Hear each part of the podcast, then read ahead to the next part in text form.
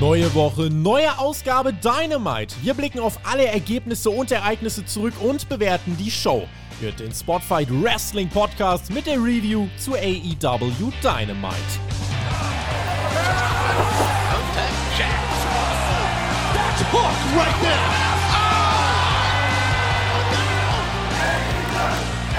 Der Wahnsinn, er geht weiter. Während alle ihre Jahresrückblicke auf Spotify oder dieser oder sonst wo teilen, äh, liebe Grüße an alle von Amazon Music, da sammeln wir weiter heimlich Minuten für unsere Statistik, die ihr übrigens auf Twitter finden könnt, wenn ihr euch dafür interessiert. Wenn ihr wegen Dynamite hier seid, gut, können wir natürlich auch drüber reden. An meiner Seite begrüße ich, um genau dies zu tun, einmal mehr den wunderbaren Alexander Betranowski. Moinsen! Jawohl, Tobi, wir reden über Dynamite und ja, im echten Leben, da wird der Adventskalender angezündet. Bei Dynamite, da wurde im Main Event auch was angezündet. Mm, drüben in den Staaten äh, geht ganz schön was ab. Äh, weißt du überhaupt, spannende Sache, die ich jetzt auch gelernt habe, weißt du, in wie vielen Ländern wir im Jahr 2021 gehört worden sind? Oh, das ist eine gute Frage. Ähm, keine Ahnung, ich würde jetzt mal schätzen, so ein bisschen in Europa halt so vielleicht ein Dutzend Länder. Hm, jetzt äh, an alle, die uns in der Premiere auf YouTube hören, schreibt jetzt mal euren Tipp in den Chat. Ich kann es euch sagen, auf jeden Fall. Erstmals wurden wir gehört in Guatemala. Äh, liebe Grüße nach dahin. Wir haben auch äh, liebe Grüße aus Thailand bekommen sogar. Also krass, was ihr da alles geteilt habt. Es sind 31 gewesen. Wir wurden in 31 wow. Ländern gehört. Über 200 Menschen haben uns an ihrem Geburtstag oder zu Silvester gehört. Auch spannend, ne? Hört uns irgendjemand in Australien? Brauche ich bei meinem nächsten Australienurlaub, wenn dann irgendwann mal Pandemie vorbei ist, Angst haben, dass mich ein Podcast-Zuhörer in Australien erkennt? Und dich mit Kängurus bewirft. äh, Aufgabe, Freunde. Äh, wir sind ja gerade viel am Analysieren im Hintergrund. Es gibt äh, auch hier äh, insgesamt auf dem Kanal bald ein paar Neuerungen. Auch bezüglich AEW gibt es Neuigkeiten, die einige, glaube ich, sehr freuen werden. Ähm, wir haben etwas gesehen. Mhm. Wir haben etwas gesehen und das möchten wir euch mitteilen.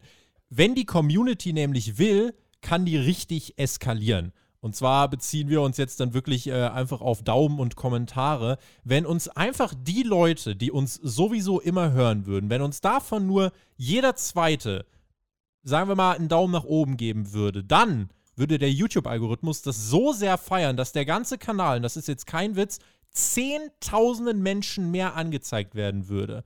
Wenn ihr jede Woche zum Beispiel hier 500 Daumen nach oben schafft auf die Dynamite Review, das allein würde den Kanal schon zehntausende Menschen mehr anzeigen lassen, weil YouTube sich denkt, ja, dann ist das ja beliebt. Äh, insofern, das äh, können wir einfach nur mal so jetzt im Rahmen dieses Jahresrückblicks und wo wir viel analysieren, äh, wollen wir euch das zu Beginn hier einfach mal an die, an die Hand äh, geben. Also auch neben den Sachen zu Dynamite, schreibt uns gern trotzdem etwas in die Kommentare. Ähm, bedaumt uns fleißig und damit könnt ihr tatsächlich schon einen sehr großen Unterschied machen. Ist jetzt natürlich für Menschen doof auf äh, Spotify. Äh, ihr seid aber natürlich auch gern trotzdem auf YouTube äh, eingeladen. Aber das kann man mal so als Message voranstellen, Alex. Genau, ich glaube auch, das ist ganz wichtig, das ehrlich an unsere Community zu kommunizieren, weil wenn wir danach fragen, nach Daumen nach oben, wir tun das nicht fürs Ego, sondern wir tun das wirklich aus diesem einen simplen Grund, weil es halt den Algorithmus pusht wie sonst gar nichts.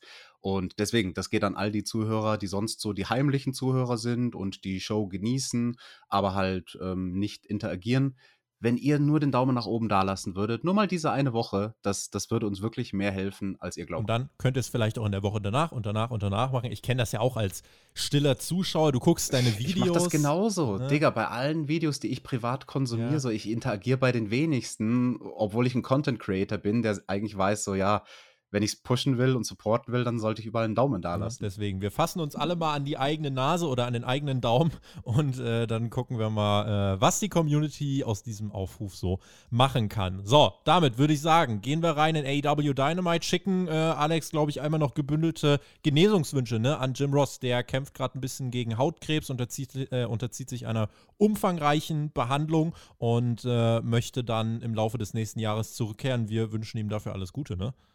Genau, das ist jetzt schon das zweite Mal, dass er gegen Hautkrebs kämpft. Mhm. Und ja, da wünschen wir ihm alles Gute auf dem Weg und hoffen, dass wir ihn bald wieder hören bei Dynamite. Es gab direkt hier eine Trilliarde Dinge, die uns ins Gesicht gefeuert worden sind. Äh, hier Ins In, in, Gesicht? ins Gesicht wurden die uns gefeuert in dieser Ausgabe. Wir waren in der Gas South Arena äh, in Illinois immer noch. 6200 Menschen roundabout waren am Start. Und direkt, äh, wie viele krasse Matches heute stattfinden. Und dann direkt noch solche Infos im Nebensatz gedroppt. Ja, Danielson gegen Hangman gibt es auch schon in zwei Wochen. Bei Winter is Coming.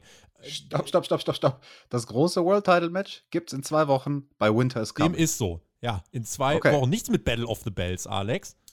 Ja, nix mit irgendwie beim nächsten Pay-Per-View erst oder sowas. Ja, deswegen, also, da, da, das, das lässt mich mehr und mehr denken, dass meine Fantasie äh, Wahrheit werden könnte. Und du hattest diese Fantasie ja auch schon bei Hauptkampf vor ein paar Wochen, Mhm.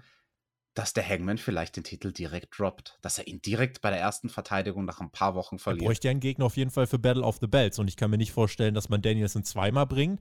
Ähm, ich, keine Ahnung. Also ich bin, ich bin gespannt, was man sich da bei AEW einfallen lässt. Übrigens, das Battle of the Bells Special, das wird ja an diesem Samstag stattfinden, ist ein einstündiges TV-Special. Also, Und, ne? und ich habe von unserer Community auch gelernt, dass das äh, ein Verweis ist auf die NWA. Richtig. Das hat sich AEW nämlich gar nicht schlecht ausgedacht, diesen Namen, sondern äh, Ja, geklaut. mu äh, muss man doch sofort wissen, dass das ein spät 80er NWA Pay-Per-View ist. Ich wusste das sofort, Alex. Ähm, lustigerweise haben uns die Leute ja, wir haben ja aufgefordert, äh, schreibt uns doch lustige, äh, lustige Sachen, äh, die, die wie Battle of the Bells klingen. Äh, der Bastian ist auf Patreon komplett eskaliert. Der, der hat uns Ja. geschrieben: Matches of Masters, Ringkampf der Regierenden, Mattenakrobatik der Meister, High Flying of Heroes und Scharmützel der Showkämpfer.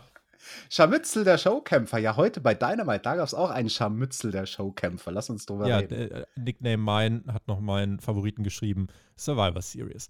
Wir starten in diese Ausgabe hinein mit dem Hangman, der kommt heraus und wird heute erstmal am Kommentatorenpult sitzen. Die Crowd feiert ihn natürlich und äh, dann, ja, soll Brian Danielson herauskommen. Der will weiter seinen Taten Worte folgen lassen, soll heute auf Ellen Angels treffen und letzte Woche, ja, Danielson gegen Colt Cabana hat er den Zahn ausgetreten. Ähm, Weißt du, was man nicht im TV gezeigt hat, während man hier so ein bisschen Danielson-Rückblick gezeigt hat? Und das war gut, dass man es nicht gezeigt hat. Wer in dieser Woche AEW Dark geschaut hat, der hat gesehen, wie Alan Angels ein Match bestritten hat gegen Matt Hardy und verloren hat. Gut, dass man das nicht gezeigt hat, ne? Hm, well, das ist in der Tat interessant. Das wusste ich jetzt auch nicht. Das habe ich nicht mitbekommen bei Dark, muss ich ganz ehrlich Mhm. sagen.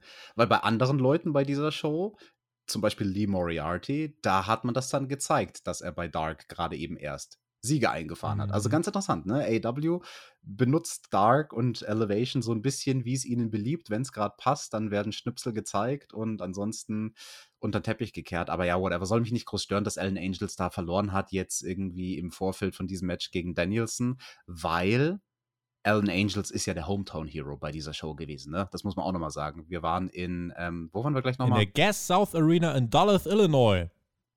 Genau. Und, äh, hä? Nee, warte, war er der Lokal-Hero? Er war, oder hat, man nicht die ganze Zeit gesagt, man mal in wir Atlanta? waren doch in Atlanta, Ja, was laberst Ja, dachte du? ich auch, aber Du redest total den Nein, aber wir das steht doch hier in Atlanta. allen Berichten. Ist die Gas South Arena so? Wir machen einmal ein bisschen Live-Recherche, weil ich glaube, es war wirklich die Gas South Nee, Arena. ich glaube, du erzählst Schrott, weil auch quasi das, was im Main Event passiert ist, das war, glaube ich, auch nicht ohne Ja, Grund ja, das- von ja, wegen ja. Hotlanta und Feuer und Ja, nee, Ne? äh, ich weiß, pass auf. Äh, Gas South Arena stimmt, äh, Duluth stimmt auch, aber Illinois stimmt nicht, sondern äh, Geo- äh, Atlanta, Georgia.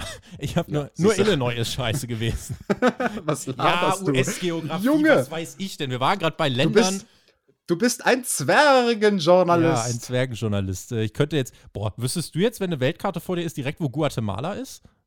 Ja, das ist äh, da bei diesem großen Fluss. Da, wo das Wasser so blau ist, da ist Guatemala. Äh, nein, also wir waren in Atlanta, Georgia und in dieser Halle, in dieser Gas South Arena in Duluth, Atlanta, Georgia, Da war Alan Angels der Lokalheld, weil der kommt von Georgia. und hat dort, Georgia äh, hat dort seine, äh, hat dort auch in der Nähe äh, Highschool äh, graduated und so weiter. Ja, in, in der Halle In der Halle selbst, hat er selbst. seine Highschool-Abschlussfeier gehabt. Das fand ich auch, das fand ich einen schönen Fun-Fact von Ja, Excalibur. fand, fand ich fast schon ein bisschen kitschig. Danielson hat äh, in dem Match geworkt wie der hier äh, und die Crowd, das ist einfach lustig, weil als Danielson rauskommt, feiern alle im Match selber, wissen alle, Danielson ist der klare hier und er gab dann hier den, den Ton an, harte Schläge, harte Kicks, Angels dann mit ein paar Hope-Spots. Äh, vom Wrestling her war das alles in Ordnung, wie soll es auch anders sein bei einem Match mit Danielson. Gerade als Angels mir dann aber fast zu viel gezeigt hat, gab es dann den Knee-Strike von Danielson, war gut so. Dann gibt es wieder die Kopfstampfer oder wie man bei euch sagen würde in Bayern, die Kopfstampfer.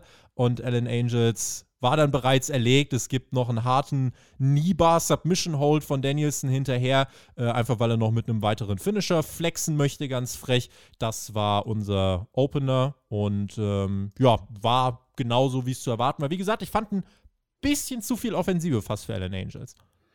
Ja, die Kritik verstehe ich, aber ich denke, man kann es rechtfertigen, wie das Match aufgebaut wurde, weil dann Danielson eben so unglaublich schnell das Blatt gewendet Ja. hat.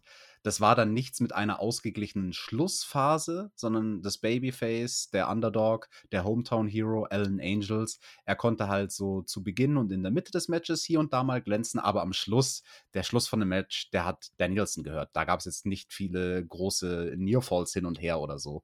Und deswegen kann man das schon machen. Also mit einem mit einem eindeutigen und brachialen Sieg. Das reiht sich ja auch ein in die letzten Wochen, Richtig. wie Danielson die letzten Wochen gewonnen hat, immer in demselben Stil und dann teilweise mit unterschiedlichen Finishern. Hier macht er eben den Knee Bar, betont dann danach nochmal am Mikrofon, "Ha, ich glaube, ich habe gehört, wie ich ihm sein Innenbein gerissen habe, äh, sein Innenbein, sein Innenband gerissen habe im Bein, so rum. Länder, Und, Organe, wir ähm, sind heute noch nicht on point, Alex. Wir müssen uns ein bisschen Nee. eintarieren. Danielson, ja, genau nach dem Match mit dem Interview, du hast es angesprochen. Er meinte, ja, wenn das das Beste ist, was Atlanta kann, dann Jesus habe ich den den Arsch versohlt. Äh, ja, das äußere Seitenband oder nee, das, inne, das innere Band habe ich ihm gerissen. Und Das Innenband, das, MCL. So- ich habe es extra ja, recherchiert. MCL zu Deutsch Innenband. Klassiker. Der Hangman hat dann äh, genug, als Danielson auch über die Dark Order herzog und äh, wollte dann Richtung Ring kommen. Doch John Silver kommt heraus, will ihn aufhalten und teilt mit: Nein, Hangman, das darfst du nicht. Aber ich kann. Und äh, dann rennt Silver in den Ring. Ich dachte mir, was ist denn hier los? Warum darf der Hangman das nicht? Danielson zieht sich langsam zurück und geht Richtung Stage, wo der Hangman steht. Und äh, dann wird klargestellt von Danielson, gut, dass er es gesagt hat, wir dürfen uns heute nicht berühren. Wer auch immer das als erstes tun sollte, der wird suspendiert und unser Match wird abgeblasen. Und Danielson nähert sich dem Hangman und provoziert ihn, ist wirklich in seinem Gesicht mehr oder weniger, will ihm fast eine scheuern. Es gibt auch laute Cowboy-Shit-Rufe und hat gesagt, ach, diese Jerks in Atlanta, die verdienen es eh nicht. Und dann geht er wieder äh, Backstage. Fand ich ein cooles Visual, äh, so nebenbei erfahren, wie sie dürfen sich nicht berühren. Cool. Ähm, aber ja, an sich passt das eigentlich. Ich schaue mal kurz in meine Glaskugel ein paar Tage in die Zukunft, was denn der Jim Cornette in seiner AW-Review dazu sagen wird, zu dieser Stipulation, die es da auf einmal gab. Lazy Booking. Genau das war es nämlich. Also der Moment, den man damit kreiert hat, war toll. Ich fand das super gut. Das war intensiv, wenn du wusstest, ah, okay, die dürfen sich nicht berühren, sonst wird einer suspendiert. Und dadurch hattest du auf der Rampe diesen Face-Off ne, vom Hangman, von einem World Champion und seinem Nummer 1 Herausforderer Brian Danielson. Da, das war alles gut und das war intensiv. Es war nur so, so eine billige Erklärung, so aus dem Nichts. Und also, mich hat dann auch gewundert, der Hangman war ja am Kommentar. Der hat ja das Match kommentiert. Verzeiht mir, falls ich es überhört habe, aber ich glaube, du hast auch nichts gehört am Kommentar, dass die Kommentatoren dem Hangman mal so gesagt hat, von wegen, ja, du und Danielson, ihr dürft euch ja nicht Ja, ja. berühren. Das hat ja Tony Khan so entschieden. Äh, Das hätte man einfach vorher mal etablieren Ja. können. Und dann wäre es nicht so, dann wäre es nicht so random gewesen, weißt du? Das kam etwas aus dem Nichts. Hättest du mich übrigens gefragt, wer er Heel turnt, CM Punk oder Danielson, ich hätte nicht Danielson getippt, aber er ist jetzt hier in der Fehde ganz klar der Heel. Aber finde, der geht da auf, der hat da seinen Spaß dran. Und ich bin wirklich gespannt, was man dann in zwei Wochen äh, vorhat beim äh, Winter's Coming Special, wenn es dieses World Title Match geben wird. Apropos Punk, der traf auf Lee Moriarty heute. Vorher sahen wir noch ein kleines Videopaket von Miro in so einem weißen Kasten ist er allein umhergestriffen. Er wusste gar nicht, was er allein machen soll, so mit, seinen, mit seiner offenbarten Schwäche. Doch dann kam ihm eine Erleuchtung seines Gottes. You pushed me while I was looking for love. Aber jetzt will ich nur noch Angst und Schrecken verbreiten. This is the word of the Redeemer, Alex. Ja, das war ein interessantes Segment, interessantes Video mit Miro. Er ist da quasi in diesem weißen irgendetwas. so sieht es in seinem? Kopf ist, aus. Ist es in seinem Kopf? Ist es im Himmel? Keine Ahnung. Also man kennt das aus manchen Filmen, solche Sequenzen, dass dann die Protagonisten auf einmal im Bei weißen Kika auch immer die Nachtdauerschleife mit Bernd das Brot. Stimmt, Bernd das Ja. Brot, der steht auch immer Ja, in so einem von weißen 21 Raum. bis 6 Uhr, kein Scheiß. Singen wir das jetzt, das Bernd das Brot Was Lied? ist denn das Bernd das Brot-Lied? Ich habe die Lyrics leider nicht im Ich Kopf. auch nicht. Lass uns weitermachen, Alex. Oder willst du da was zum Videopaket sagen? Wie sind wir denn jetzt von Miro zu Bernd das Brot gekommen? Ja, der Brotgott, der, der Redeemer, ja.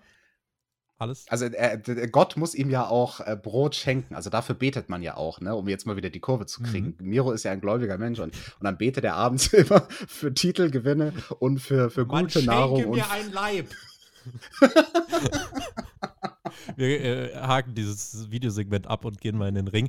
Dort traf der Top-Techniker Lee Moriarty auf äh, besagten CM Punk und äh, CM Punk geht in sein mittlerweile schon achtes Match für AEW, wird unterbrochen erneut von MJF nach diesem großen Rededuell letzte Woche. Und MJF, äh, auch da muss ich jetzt mal ganz kurz anhalten. Das Style Update mit Team TJT. TJT! Was, das, was war das denn eigentlich für ein lustiger Anzug? Das sah ja. erst aus wie eine Karnevalsverkleidung. Nee, nee, das war sein fucking Schlafanzug, den er da anhat. Ja, aber das war irgendwie auch so ein bisschen Hanukkah, oder nicht? Weil erst habe ich gedacht, mhm. das ist eine Karnevalsverkleidung. Dann sah es aus wie ein Weihnachtsoverall, straight aus dem Kleiderschrank von Hella von Sinn. Da waren dann aber auch Sterne und so Schneeflocken und diese, diese typischen Hanukkah-Kerzenständer drauf deswegen fand ich das mutig. Normalerweise würde das bei mir durchfallen, aber äh, ich zünde an dieser Stelle zwei von vier Adventskerzen an. Oh, okay. Das Outfit kriegt von mir vier von fünf Dreideln. Das Style Update. Mit Team TJT. TJT! Und MJF setzte sich dann zu den Kommentatoren. Es war die Show der wechselnden äh, ja, Gastkommentatoren. Äh, und äh, der machte das insgesamt auch besser und unterhaltsamer, muss ich sagen, als der Hangman das im ersten Match gemacht hat und feuerte ziemlich herrlich raus. Ja, Punk, der tritt hier gegen den glorifizierten Rookie an, wie Lee Moriarty. Jetzt braucht er bestimmt wieder 10 Minuten oder so. Wo ist denn dieser Killerinstinkt von Punk? Ja? Was stellt denn der sich so an? Hat der eigentlich schon gegen Cody gewonnen, Hangman, Jericho und so weiter? Also ich habe die ja alle besiegt. Ja, und äh, hab, hab mir so gedacht, ja gut, Punk hat Jericho auch besiegt, aber zu der Zeit war MJF wahrscheinlich zwölf oder so.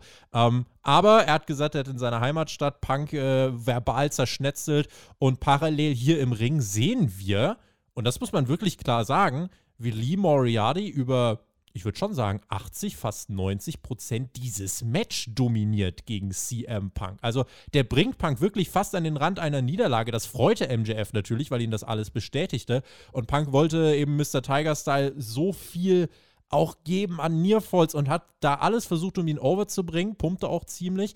Ähm, es gab einen Nearfall, der tatsächlich dann auch äh, knapp war, den die Crowd auch wirklich gefressen hat und Punk entgeht hauchzart der Niederlage. Alex bringt den GTS durch und äh, holt sich gerade so den Sieg gegen Lee Moriarty.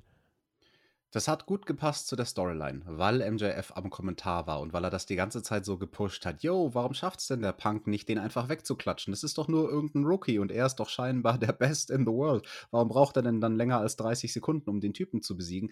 Aber man darf halt nicht vergessen, CM Punk, der kommt von einer langen siebenjährigen Pause. Und natürlich per se bietet sich dann immer der Vergleich mit Brian Danielson an, von wegen, ja, also Danielson, wenn der ein bisschen dominanter ist, gut, der lässt den Allen Angels im Opener auch ein bisschen gut ausschauen, aber macht ihn dann doch relativ deutlich am Ende fertig. Äh, dann muss das doch ein Punk auch so machen, die sind doch beide Weltstars. Ja, aber nein, weil ein Brian Danielson der stand dieses Jahr erst bei fucking WrestleMania im Main Event. Der steht voll im Saft. Der hatte keine lange Pause, zumindest jetzt nicht äh, zuletzt. Wisst ihr, wie ich meine? Mhm. Er hatte zwar eine Pause, aber hatte dann schon einen mehrjährigen Comeback-Run bei WWE und, und steht einfach voll im Saft. Und ein CM Punk, ja, wo stand der zu Beginn des Jahres? Gar nirgendwo. Der saß auf seiner Couch. Und deswegen denke ich, ist das schon absolut in Ordnung, dass quasi Punk hier etabliert wird als ja, der noch immer den Ringrost leicht abschüttelnde Veteran, der erst wieder. Ja. Genau, er, er muss erst wieder an diesen Punkt kommen, wo er ganz im Saft steht. Noch tut er es nicht. Und da hilft nichts anderes in einem Sport als Repetition, Repetition, Repetition, Repetition. Und deswegen finde ich es auch gut und wichtig, dass man dann pusht, hey, das ist jetzt schon sein achtes Match ähm, bei AW, wenn ich es jetzt mhm. richtig im mhm. Kopf habe. Und ähm, das ist legitim. Also ich finde das absolut in Ordnung, Punk so darzustellen und dadurch jemanden wie einem Lee Moriarty ähm, mal ein bisschen Spotlight zu geben. Ich glaube, wir verstehen das. Ich, ich habe mir halt während des Matches so gedacht, wenn das jetzt jemand sieht und einstellt, was denkt der Großteil der, der TV-Zuschauer? Denken die geil, Lee Moriarty kann da richtig mithalten oder denken die eher, CM Punk ist schlecht geworden? Welcher, hm. welcher der Gedanken kommt als erstes? Ihr könnt das ja auch gerne mal in die, äh, gern mal in die Kommentare schreiben, weil ich fand das Match so an sich, fand ich das gut und ich fand es ehrenhaft, dass Punk äh, dem guten äh, Mr. Tiger-Style so viel Offensive auch gegeben hat. Aber meine Befürchtung ist einfach so ein bisschen, dass äh, ja, viele dann trotzdem sagen, ja, hier, guck mal, Punk ist schlecht geworden äh, von, von Casual-Zuschauern in An- und Abführungen. Nun muss man sagen, das AW-Publikum ist insgesamt smart. Da ja. sieht Punk jetzt nicht schlecht aus dadurch, aber es ist halt ich sehe es zumindest einen, einen Hauch kritischer, würde ich sagen. Wenn du wirklich von Casual-Zuschauern redest, also von Zuschauern, die gar keine Ahnung vom AW-Produkt haben, die vielleicht den Namen CM Punk noch von früher von WWE kennen, aber überhaupt nichts von AW wissen, und dann schalten die ein und die wissen ja gar nicht, wie oft ein Lee Moriarty schon zu sehen war bei Dynamite. Die denken sich, boah, das muss ja ein guter Typ sein. Das muss ja einer von den besseren Wrestlern sein, den die da haben, dieser Lee Moriarty. Mhm. Ich das ist gar nicht mal so schlecht. Nee. Also, das ist durchaus eine valide Strategie, die AEW da fährt. Quasi zwei Personen gleichzeitig äh, voranzubringen. Wäre schön, wenn genau das der Gedankengang wäre bei den meisten Fans. Ich bin mir nicht so sicher. Ich selber finde Moriarty klasse und finde auch Punk klasse. Ähm, aber ja, dachte mir einfach so ein bisschen, hm, könnte mir vorstellen, einige sagen da einfach, Punk sieht eher schlecht aus, als dass Moriarty gut aussieht. MJF war dann auf der Stage, hat eine Promo gehalten und hat gesagt, ach, ich bin stolz auf dich. Äh, mutig äh, ist es irgendwie auch äh, zu sagen, du bist der Best in the World, dann strugglest du gegen QT Marshall, gegen Lee Moriarty. Du bist vielleicht der Best in the World äh, darin, in die Hose von Britt Baker zu kommen. Und was? Äh, was? Und dann nahm sich auch Punk ein Mikrofon. Hat gesagt, ey. Wow, wow, wow, warte, ich, ich lese gerade was auf Twitter. Hier hat Tony Khan gerade gepostet. Britt Baker gegen AJ Lee, confirmed. Ja, hier ist es absolut confirmed. Was hat Adam, Cole äh, und, und äh, Britt Baker dann gegen Punk und AJ Lee? Ja, großes All-Out-Main-Event-Match. Nein, äh, ist natürlich Quatsch. Aber äh, trotzdem hier, Punk nimmt sich das Mikrofon, sagt, Moriarty und Cutie, die sind besser als du, das weißt du auch. Wir halten jetzt beide einfach mal die Fresse, geredet haben wir letzte Woche, und du kommst jetzt in den Ring und wir lösen das eben äh, hier auch im Ring. Und MJF meinte, ach, Punk, du brauchst mich doch mehr als ich dich. Ich würde dir so viel Feuer geben wie seit 2011 keiner mehr. Nächste Woche gewinne ich bei Dynamite die Dynamite Dozen Battle Royal, wo es um den Diamond Ring geht. In meiner Heimat in Long Island, New York, wo mich die Leute eh besser schätzen können. Da werde ich besser sein als Brett in Toronto oder CM Punk in Chicago. Und äh, dann beleidigte MJF CM Punks Hund Larry und MJF drohte diesen auszuschalten. Und das war der Punkt, Nein. wo CM Punk dann gesagt hat, jetzt reicht's. Und dann ist er aus dem Ring und äh, wollte sich an MJF rächen. Doch Wardlow kam heraus und baute sich vor Punk auf. Ich denke, hier haben haben wir jetzt ganz klar gesehen, was die nächste Paarung von Punk auf dem Weg in Richtung MJF sein wird. Und die finde ich gut. Nicht den armen Larry töten, nee. der arme, süße kleine Hund. Das kann MJF doch nicht machen. Also damit zieht er bei mir als Tierfreund auch ordentlich Heat, muss ich sagen. Und das Segment war toll. Die eine Zeile, die mir am besten gefallen hat, ähm, die hat man vielleicht leicht übersehen, aber die war sehr, sehr smart. Du hast die hier gerade auch erwähnt. Das war auch eine Anspielung, wo MJF so gesagt hat, von wegen, Punk, du brauchst mich mehr als ich dich. Das hat CM Punk schon mal zu jemandem gesagt, nämlich zu Triple H, bevor er gegangen mhm. ist. Als es dieses WrestleMania-Match hätte geben sollen ja. von den beiden. Und dann hat Punk gesagt, Digga, du brauchst das Match gegen mich dringender als ich ein Match gegen dich. Ja krass. Also, wenn man das dann auch in der Retrospektive sieht, äh, vielleicht, also generell diese Fehde ja, glaube ich, gespickt von so vielen Insidern und Seitenhieben generell. Ähm, Punk gegen Wardlow, das kann ich dir jetzt auch droppen, das stand ursprünglich auf der Card von Tony Khan für All Out. Ähm, ah. Das war ursprünglich geplant, finde ich gut, dass man es jetzt nicht gemacht hat, sondern dass man das gegen Eddie Kingston kurz gemacht hat. Ähm, und das jetzt hier so ein bisschen gestreckt hat und jetzt eben diese Punk-MJF-Fehde auch hier. Da hätte ich es jetzt zum Beispiel doof gefunden, wenn das einfach bei Winter is Coming stattfinden würde. Bei Battle of the Bells passt das nicht hin. Bei einem einstündigen TV-Special, wo es um Gürtel gehen soll, passt Punk gegen MJF nicht hin. Sodass ich glaube, Alex, es kann eigentlich nur beim Pay-Per-View stattfinden. Eine Ausnahme, das TBS-Debüt äh, im Januar. Also direkt die erste Show auf dem äh, Schwestersender. Das könnte ich mir höchstens noch vorstellen. Aber eigentlich ist Punk gegen MJF ein Pay-Per-View-Match. Ja, aber auf die Karte von Revolution. Vielleicht. Ja, oder? Warum nicht? Revolution findet äh, Februar. im Februar statt. Bis dahin ist es jetzt noch ja, drei Monate, also wahrscheinlich Anfang März, Ende Februar, Anfang März, äh, sodass es jetzt gut schon noch drei Monate sind, die man dann überbrücken müsste. Bin ich gespannt, ob man das schafft. Ich traue es ihnen zu. Man hat zwei herausragende Talker, ähm, aber wir gucken mal. Ich, ich bin gespannt auf diese Paarung und finde diese Fehde insgesamt wirklich ähm, ja, ich finde, diese Fehde gibt einfach MJF eine ganze Menge, der profitiert davon und äh, bei Punk greift man einfach diese vielen Kritikpunkte auf und das zeigt, dass AEW genau weiß, was ist der Status quo und mhm. ähm, damit arbeitet man. Und was wir zu MJF natürlich auch noch sagen müssen, der hatte eine krasse Woche, ne? Bei Raw, da hat er ja dieses starke Redesegment mit Edge. So sieht's aus. Da haben die Leute aber nicht so, äh, nicht so reagiert. Lustigerweise sind äh, wir mit Dynamite nächste Woche in genau derselben Arena, aber mit 3000 Zuschauern mehr. Baker war Backstage, verlor bei Rampage gegen Riho, Alex. Mhm. Und äh, da beschwert sie sich äh, Backstage. Da hat Tony Khan Frechheit, dieses Match da anzusetzen. Jamie Hader streut auch noch mal ein bisschen Salz in die Wunde. Aber wir wollen ja nicht zurückschauen, sondern nur nach vorne. Jamie Hader trifft nächste Woche bei Dynamite auf Riho. Und wenn Rio das gewinnt, dann hat sie den Title Shot auch von mir genehmigt, den sich Rio ja eigentlich schon bei Rampage offiziell genehmigt bekommen hat. Ja, well, Tobi, wir wollen auch nicht zurückschauen, sondern nach vorne. Deswegen reden wir jetzt an der Stelle nicht über dieses Match bei Rampage. Was aber durchaus interessant ist, also, ne, was da passiert mhm. ist mit mhm. Britt Baker und Rio. Also, AEW traut sich was. Mhm. Dann wurde es laut, denn Adam Cole war am Start und der ist richtig over. Der hat einen ganzen Entrance hingelegt, um Gastkommentator zu sein. Und äh, dann hat er sich zu den Kommentatoren gesetzt. Die Crowd war so ein bisschen enttäuscht, als er wieder gegangen ist, äh, die Stage hoch und dachte, hä, was hat er jetzt vor? Äh, fand ich zu dem Zeitpunkt so ein bisschen, ja, weiß nicht, also ob für, für jetzt jedes Segment da irgendwie sich jemand zu den Kommentatoren setzen muss, weiß ich nicht. Äh, und dann wurde es nochmal laut, äh, alle over irgendwie. Orange Cassidy kam heraus, verlor ja mit Wheeler Yuda gegen Bobby Fish und Adam Cole im Opener von der letzten Rampage-Ausgabe aber, aber nur knapp. Also die haben sich dann ein ordentliches Match geliefert und die haben es Adam Cole und dem Fisch äh, ordentlich schwer gemacht. Das war so ein House-Show-Style-Match tatsächlich, ähm, was bei vielen auch nicht so gut angekommen ist und was übrigens für die niedrigsten Rampage-Quoten überhaupt bisher gesorgt hat. Das sollte man vielleicht an der Stelle auch mal sagen. Also Ramp das Rampage-Niveau ist im Moment äh, nicht besonders gut quotenmäßig. Wir bewegen uns da gerade bei 431.000 Zuschauern. Äh, in der Hauptzielgruppe ist man bei 0,18. Das ist ein bisschen besser als NXT um da vielleicht die Einordnung einmal zu liefern. Äh, Adam Cole, der war von der Präsenz von Cassidy so ein bisschen ihn angewidert und da hat er sein Headset direkt wieder ausgezogen. Es gibt einen Stare-Down zwischen den beiden. Die Young Bucks kommen heraus, Cassidy dreht sich um, ähm, verteilt Lazy Kicks gegen die Bucks, aber es gibt einen Low Blow und dann muss er selber Lazy Kicks, der Superclick einstecken und auch zwei richtig britzelnde Superkicks. Äh, wohin, Alex?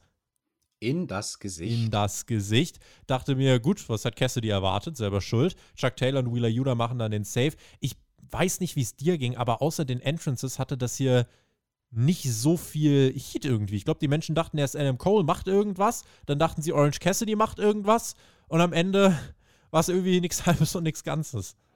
Ja, das kann auch einfach sein, dass nicht jeder von den Leuten in der Halle Rampage gesehen hat und gar nicht im Bilde war, was das jetzt eigentlich hier für ein Background mhm. hat. Ähm, ich fand es ein bisschen befremdlich, dass die Best Friends so lange gebraucht ja. haben, um Orange zu Hilfe zu eilen. Weil also die Young Bucks, die melken halt dieses Ding mit den Lazy Superkicks mehrmals. Also da vergeht über eine halbe Minute. Und da denke ich mir so, yo, eine halbe Minute ist viel Zeit für die Freunde von dem Babyface, um von Backstage äh, da rauszurennen. Ja das war für mich eine Logiklücke, muss ich tatsächlich sagen. Dieses Segment hat mich nicht so wirklich abgeholt. Diese Fehde holt mich auch nicht so wirklich ab. Äh, Best Friends gegen Superclick. Superclick hängt auch so ein bisschen in der Luft. Eigentlich jetzt was mit Jurassic Express gehabt. Jetzt ist der Jurassic Express diese Woche gar nicht präsent gewesen.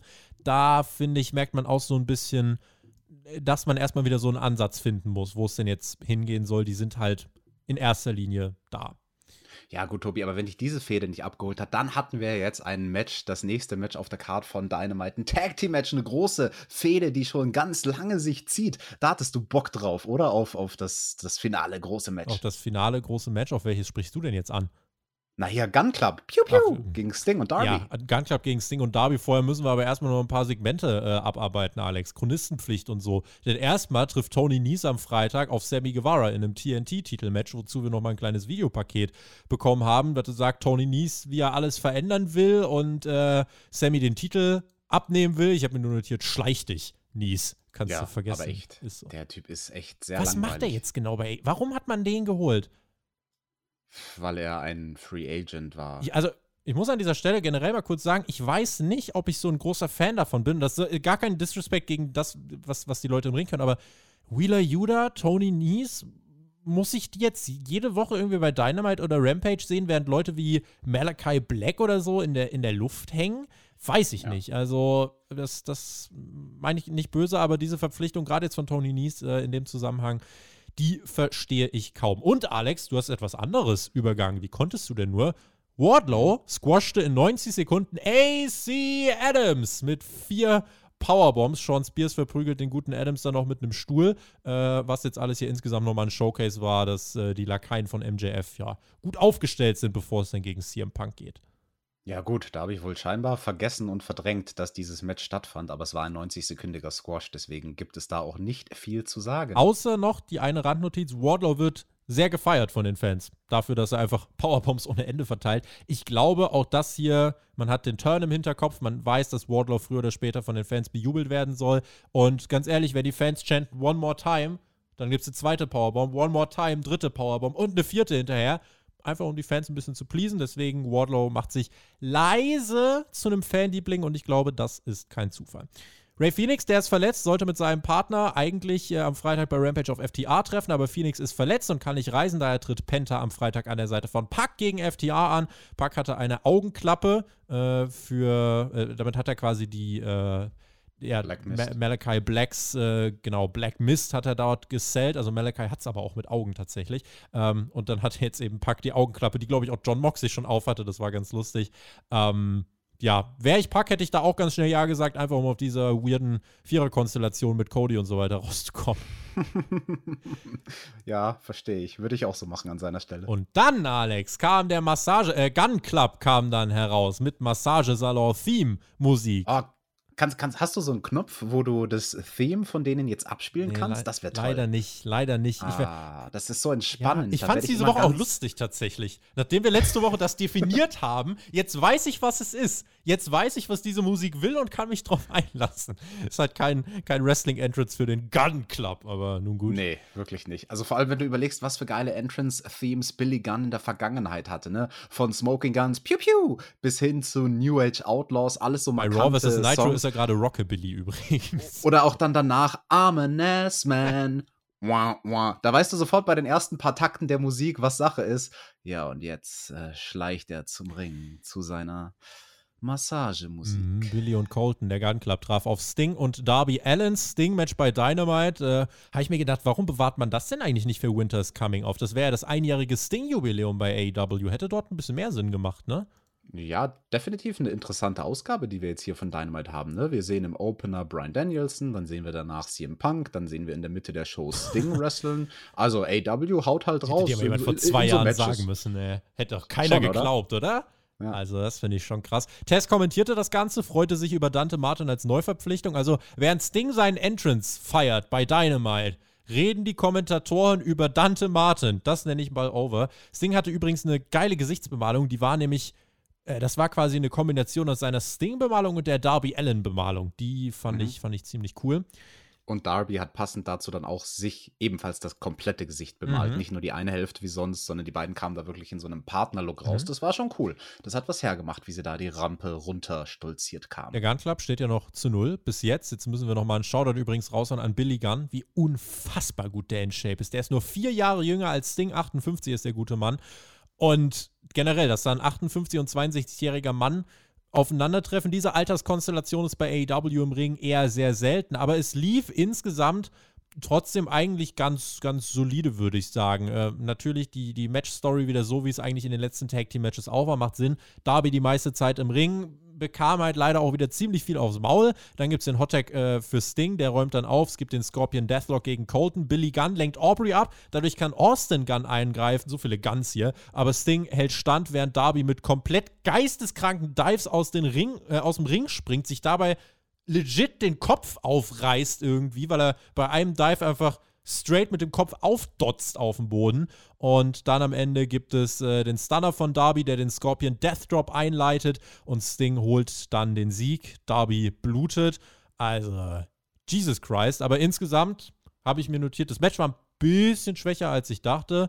Aber äh, trotzdem war es insgesamt immer noch solide. Wir sind zumindest nicht mehr an dem Punkt, wo wir sagen, äh, Sting darf nicht in den Ring steigen, sondern ich finde, mittlerweile hat man einen Weg gefunden, wie das auf eine relativ sichere und schonende Art und Weise möglich ist. Ich glaube, der hat hier keinen einzigen Bump so wirklich genommen, ne? Das ist interessant, was du sagst, weil ich habe es anders empfunden. Für mich war das Match ein bisschen besser, als krass. ich erwartet hatte. Aber das zeigt einfach, wir hatten da scheinbar ein bisschen unterschiedliche Einer fand den Gun Club Erwartungshaltungen. gut, einer nicht. Ja, meine Erwartungshaltungen waren echt nicht besonders groß und dann dachte ich mir, ach ja, war doch eigentlich ein ganz solides Match und sogar äh, der eine, der letzte Woche erschossen wurde vom Gun Club, der lebt jetzt wieder, der durfte auch mal zwischendrin eingreifen und ähm, ja, Darby macht sich den Kopf auf, aua, das äh, passiert Jesus. und äh, Sting und Billy, wie du schon gesagt hast, finde ich auch bemerkenswert, ne? Die beiden älteren Herren, ähm, dass die dann noch in dieser Form abliefern können, das hat ja alles Hand und Fuß, was die da machen, ne? Also stört mich in keinster Form. Finde ich, kannst du gerne mal bei Dynamite bringen und gerade so ein Match in so einer Konstellation, jeweils ein alter Hase mit seinem Schützling, beziehungsweise im Fall von Billy dann mit einem seiner Söhne, ähm, das ist schon okay, das kann man machen. Ich hoffe, Darby hat auch noch Lang und Fuß. Wenn er so weitercatcht wie hier, bezweifle ich das. Chris Jericho war dann Backstage äh, und wurde gefragt zu der Sache mit Eddie Kingston letzte Woche. Nein, ich habe dem nicht geholfen. Ich war einfach nur da, um 2.0 auszuschalten am Ende von Rampage und auch Daniel Garcia. Und dann folgte prompt die Attacke von 2.0 und Daniel Garcia. Harter Backstage-Beatdown, Stuhlschlag auf den Kopf. Im Hintergrund lief lustigerweise noch Stings Mucke und feiernde Fans. Die haben das hier nicht gesehen. Äh, Kern der Erzählung ist hier tatsächlich A. Eddie Kingston kommt nicht, um Chris Jericho zu helfen. Und Hintergrund B. Äh, Chris Jericho geht vor sie Konzerte in England spielen. Und Hintergrund C, 2.0 machen weiterhin ihr Ding, dass sie einfach für Stunk sorgen backstage und sich irgendwie gefühlt mit jedem anlegen. Ähm, Finde ich interessant, dass man sie hier so porträtiert und dass die auch einen Chris Jericho einfach mal wegballern dürfen. Aber ja, du hast ja den Grund genannt, warum. Mittlerweile standen Hobbs und Hook bei Taz und Taz führte aus, bei der Dynamite Dozen Battle Royal werden drei von zwölf Teilnehmern aus Team kommen, was eine 125-prozentig höhere Siegeschance bedeutet, weil das ja klar ist. Und wenn Hook in dem Match antreten würde, würde das die Siegeschance um weitere 125% allein erhöhen, weil Hook für drei catchen kann. The numbers don't lie, Alex. Äh, Tobi, bei wem hast du rechnen gelernt? Bei Scott Steiner? Richtig, war mein Mathelehrer. Hooks Rolle übrigens, will ich ansprechen, seine Rolle aktuell im TV ist Chips essen. Was, wie, äh, Mm, was für eine Chips. Endstufe von Boss kann man erreichen? Ja, das gab es auch beim Deathmatch Wrestling mal. Anfangstage von der CZW, da gab es den Wife-Beater, der hat auch einfach bei seinem Entrance Chips gefressen.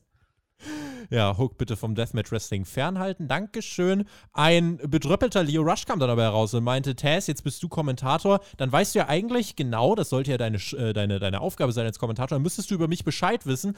Und wenn du sagst, dass ihr so eine hohe Chance habt, dann wird das ja heißen, ich hätte keine. Und dann geht Leo tatsächlich auf diese lächerlichen Zahlen ein, was ihn für einen kurzen Moment für mich zum noch größeren Dog gemacht hat in der Situation. Yep. Ich bin ein Fighter, die Menschen wissen das, selbst wenn ich nur 1% Chance habe und Tess meint, ja, kannst ja wieder zurücktreten, wenn du keinen Bock mehr hast. und dann kam Dante Martin heraus mit einem herrlichen Gesichtsausdruck. Erst so gegenüber, da, äh, gegenüber Leo so, ja, sorry. Und dann kommt auch Ricky Starks raus und äh, Dante zeigt so auf Ricky Starks so, tja, ich habe halt gute Gründe. Und äh, das fand ich ganz gut. Leo guckt, als hätte ihn seine Freundin verlassen. Das gefiel mir insgesamt, dieses Melodrama in den Gesichtern. Dante, ja, sollte auch fortan generell, glaube ich, einfach das Gimmick bekommen, jedes Teamangebot anzunehmen. Jeder, der ihn fragt, bekommt ein Ja. Der ist in Team Taz, in FTR, Inner Circle, Gun Club. Dante Martin muss man nur fragen und er wird immer Ja sagen. Aber ich fand das insgesamt hier sehr lustig. Oder das war alles nur ein gemeiner Fake und die wollen uns an der Nase Das habe ich herumführen. auch Vielleicht, überlegt, ja. vielleicht wird das einfach ein großer Swerve von Leo Rush und Dante Martin, dass sie sagen, haha, das war abgekartetes Spiel, der Dante ist gar nicht wirklich bei Team Taz. Hm? Und sie zerstören sie von innen heraus. Das wäre so die klassische Storyline, ne? Weiß ich, also kann man, kann man machen. Ich glaube jetzt nach heute tatsächlich auch. Mein Bauchgefühl sagt, es wird darauf hinauslaufen. Ähm, aber ganz ehrlich, die sollen sich Zeit lassen. Die sollen das jetzt nicht nächste Woche auflösen und bei Winter is Coming schon ein Tag Team Match bringen. Lass es mal ein bisschen laufen. Ähm, und, und dann kannst du einfach ein bisschen äh, noch Storyline bringen und dann, wenn die Zerstörung kommt, dann, äh, ja, steht ein bisschen Geschichte einfach dahinter. Dann hat es noch ein bisschen mehr Impact und noch ein bisschen eine größere Wirkung. Aber mal ganz kurz, Fantasy Booking, wie soll das der Dante denn anstellen? Jetzt mal ganz im Ernst, in diesem Szenario, dass er Team Taz von innen heraus zerstört. Wen könnte er denn da gegen wen ausspielen? Naja, er, ich würde an Dantes Stelle, würde ich sagen, naja, ähm, hier, wir machen jetzt irgendwie ein Six-Man-Tag-Team-Match, Hobbs und äh, Starks und ich gegen Leo Rush und zwei Partner. Und dann findet das Match statt und im Match turnt Dante halt gegen seine Partner. Und dann gewinnt Leo. Ja, aber das ist doch lame. Da, da, davon, da hat er ja keinen Mehrwert, dass er dann ein paar Wochen mit denen abgehangen ist, außer. Ja, und dann teilt er noch äh, mit, äh, mit Leo Rush, teilt er noch, weil Leo Rush ja Businessman ist, sagt er, ich habe ihre Kontonummern geklaut oder so. Mhm. N nicht Gut, dass du nicht AW bookst. Nicht Captivating. Nee, ah, schade. Lass das mal den Tony lieber bucken. Jade Cargill, das hat Tony gebuckt, äh, steht im Halbfinale des TBS-Titelturniers. Dort trifft sie auf Thunder Rosa. Bei Rampage wird Jade Cargill auf eine Freundin, auf einen Protégé von Thunder Rosa schon mal treffen. Rosa kam ja auch kurz vorbei, hat gesagt, ja, ich darf beim Match am Kommentatorenpult sitzen und werde mir das ganz genau anschauen. Ich glaube, Alex, in diesem Match wird sich der Turnier, äh, die Turniersiegerin entscheiden. Ja, wenn wir es denn dann sehen, dieses Match. Erstmal sehen wir die Cargill gegen den Protégé oder die Protégé von Thunder Rosa. Mhm. Ja, das wird ein Squash bei Rampage. Mhm. Also da bin ich mir eigentlich ziemlich sicher, die Cargill wird die halt einfach weghauen. Spoiler, wird es. Ja, und ähm, aber du hast recht. Das TBS-Turnier, ich denke auch, es entscheidet sich in diesem Match zwischen Jade Cargill und Thunder Rosa. Aber die brauchen natürlich dann trotzdem auch noch eine Finalgegnerin und die wurde im nächsten Match, äh, ja, sollte die auch schon unter anderem mit ermittelt werden. Das letzte Viertelfinalmatch war es. Die Gegnerin von Nyla Rose wurde gesucht. Ruby Soho traf auf Chris Statlander. Tess hat es geführt und sang Ruby, Ruby, Ruby, Ruby Soho. Der war einfach gut ja, drauf. Ja, aber der war nicht besonders textsicher. Also nee. er wusste nicht mal, an welche ja. Stelle man das Destination setzt beim Singen ja, und so. Sorry, aber wenn Hook mein Sohn wäre und ich Dante Martin in meinem Team hätte, dann wüsste ich manchmal manchmal auch nicht, wo mir der Kopf steht. Hm. Es gab das Match von Chris Statlander gegen Ruby Soho. Ein erstmal langsames Match und ich habe kurz gedacht, ah, das könnte jetzt so ein bisschen Dead Spot der Card werden, wenn, wenn ihr das jetzt in dem Tempo weitermacht. Aber sie bekamen Zeit und haben diese Zeit wirklich genutzt, um das Match dann so aufzubauen, dass die Crowd reinkam. Da gab es dann coole Spots, wie so ein Cazadora Bulldog, der in eine Blue Thunderbomb gekontert worden ist. Und das war so der Moment, wo es dann bei mir Klick gemacht hat, wo ich wusste, oh, okay, doch, das Match wird, nicht noch, wird mich noch abholen. Statlander kam auch ganz nah an den Sieg ran, generell eine enge Kiste. Das wurde auch belohnt mit AEW-Chance und im Endeffekt dachte ich mir auch bei dem Match, genau für sowas wurde Ruby Soho ja geholt, um die Division mit guten Matches aufzuwerten und das hier war ein gutes Match. Ruby kontert dann die Big Bang Theory am Ende und gewinnt knapp mit einem Einroller, zieht ins Halbfinale ein. Chris Statlander sah, fand ich, nicht schlecht aus, trotz Niederlage und Excalibur sagt auch, hm, aus 100 Matches würde das genau 50-50 ausgehen. Heute war Rubys Nacht. Es gibt den Handshake und die Umarmung nach dem Match. Ähm, ja, I liked it. Fand ich gut. Ja, ich habe auch diese Inszenierung sehr, sehr gemocht. Und das war auch wichtig, was Excalibur da am Schluss gesagt hat. Ne? Wenn sie 100 Mal gegeneinander antreten würden, dann würde 50 Mal die eine gewinnen und 50 Mal die andere. Das war ein ausgeglichenes Match, was uns ja erzählt, Ruby Soho und Chris Statlander stehen auf demselben Level. Mhm. Nur weil Ruby jetzt hier den Sieg holt und im TBS-Turnier ins Halbfinale gegen Nyla Rose einzieht und nicht Chris Statlander, bedeutet das nicht, dass Chris Statlander schlechter zu bewerten ist als eine Ruby Soho, weil das Match so ausgeglichen war.